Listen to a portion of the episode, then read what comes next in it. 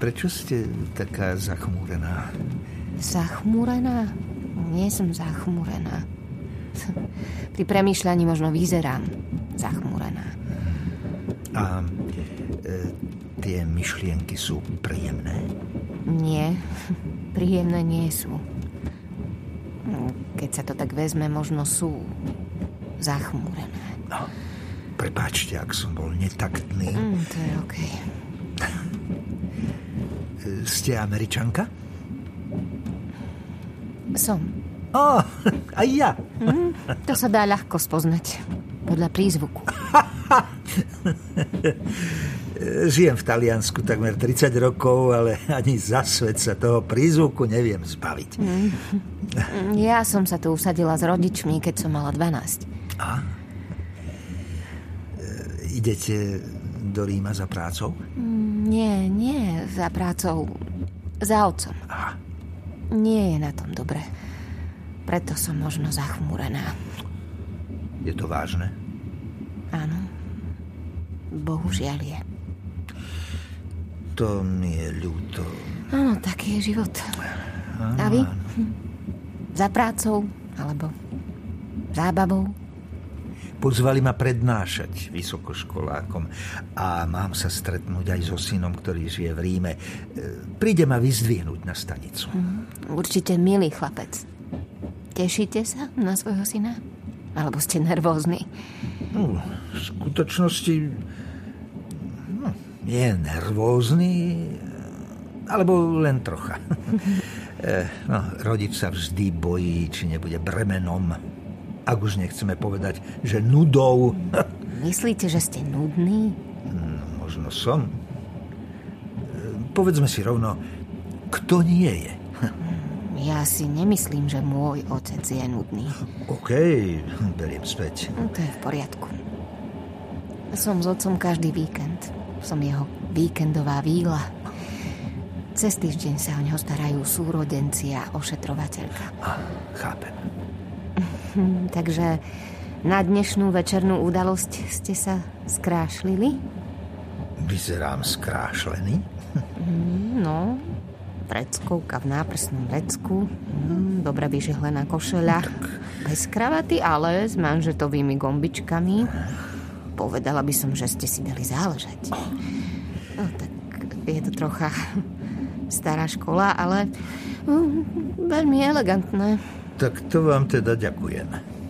A čo vy dva robíte v Ríme?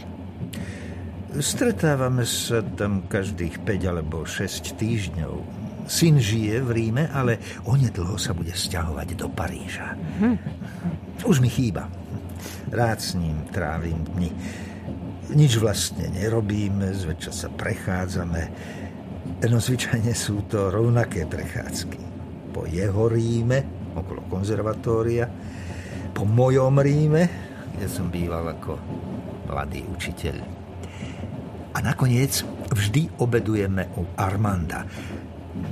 Syn ma toleruje a možno ho moja spoločnosť aj teší. To stále neviem.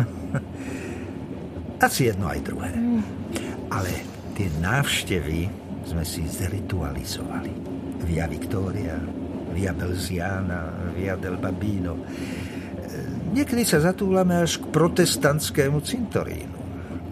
Tie miesta sú čosi ako majáky našich životov. Dali sme im prezývku naše vigílie, podľa toho, ako sa zbožní ľudia zastavujú pri rozličných madonelách, pouličných svätyniach, aby zložili poklonu Madone tej či onej ulice. A to je všetko? No, to je všetko. Prejdeme sa po Via Margutta, tam to mám rád ja, a po Via Belziana, kvôli nemu. V obidvoch prípadoch staré lásky. Je ženatý? Nie. A má niekoho? E, neviem. Tuším, že niekoho asi má, ale bojím sa o ňo. Pred istým časom niekoho mal a spýtal som sa ho, či má niekoho aj teraz. No on len pokrútil hlavou a odvetil, nepýtaj sa. Hm. Býval voči mne otvorený. Myslím, že k vám bol úprimný. Áno, istým spôsobom. Páči sa mi. Asi preto, že i ja som skoro taká istá. A? Ale nemyslím si, že je veľmi šťastný. Viem, ako sa cíti. A vo vašom živote je niekto? Hm, toľko by som vedela. Čože? Neviem, či som typ, ktorý má rád ľudí a už vôbec niektorý sa do niekoho zamiluje. Je to v tom, že nemáte rada ľudí, alebo že ste z nich unavená a za živý svet si neviete spomenúť, prečo vám vôbec pripadali zaujímaví? Áno. Ako to viete? Stretli sme sa pred necelou štvrť hodinou a už ma poznáte. Oh. Koľko beriete na hodinu? Máte to gratis.